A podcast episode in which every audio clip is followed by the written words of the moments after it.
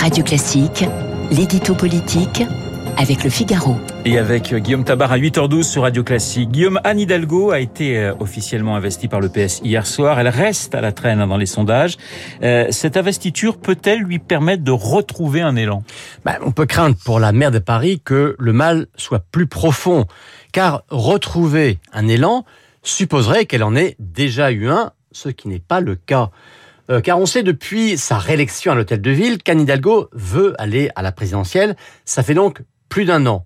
Et en un an, il n'y a pas eu le moindre effet Hidalgo. Alors ses proches ont d'abord dit, c'est normal, elle n'était pas encore officiellement candidate. Et puis elle s'est déclarée, c'était à Rouen, c'était le 12 septembre, il est donc maintenant plus d'un mois.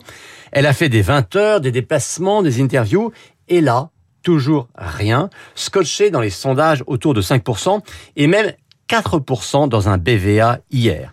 Donc même investie sans difficulté hier soir, euh, pour la candidate du PS, hein, le parti qui a gagné la présidentielle avec Mitterrand et avec Hollande, le parti qui a gagné les législatives avec Jospin, moins de 5%, c'est la cote d'alerte, c'est la menace de l'humiliation, voire de la disparition. Alors posons sans détour la question, ce score dans les sondages pourrait-il conduire euh, Anne Hidalgo à se retirer? Bah, Il est évidemment trop tôt, beaucoup trop tôt pour apporter la réponse, mais à gauche, oui, la question se pose déjà.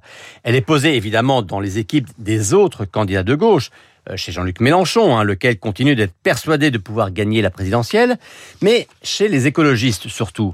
Oh, ce n'est pas que Yannick Jadot ait enclenché une dynamique colossale depuis qu'il a battu Sandrine Rousseau à la primaire EELV. Mais enfin, il est nettement devant Hidalgo et se rêve en candidat unique de toute la gauche sociale écologiste. Mais aussi, la question se pose à l'intérieur du PS, et ça, c'est plus embêtant pour la maire de Paris. Et car l'enjeu, en l'occurrence, c'est pas euh, par qui la remplacer parmi les figures socialistes, car s'il y avait d'autres prétendants crédibles, ça se serait su. Mais certains au PS commencent à se dire qu'il vaudrait mieux pas de candidat du tout qu'une candidate qui soit au-dessous du seuil d'existence politique, et sans parler de la catastrophe financière que représenterait un score inférieur à 5%, qui n'ouvrirait même pas au remboursement des frais de campagne? Alors peut-on euh, pourtant imaginer le PS s'aborder lui-même la candidate qu'il vient d'investir? Alors une fois encore, on n'en est pas encore là, et dans les semaines qui viennent, le PS va quand même tout tenter pour enclencher enfin une dynamique militante. Euh, il y aura par exemple un grand meeting à Lille autour de Martine Aubry la semaine prochaine. Mais derrière la présidentielle, les députés, dernière maigre force du PS, pensent aux législatives, autrement dit à leur réélection, à leur survie.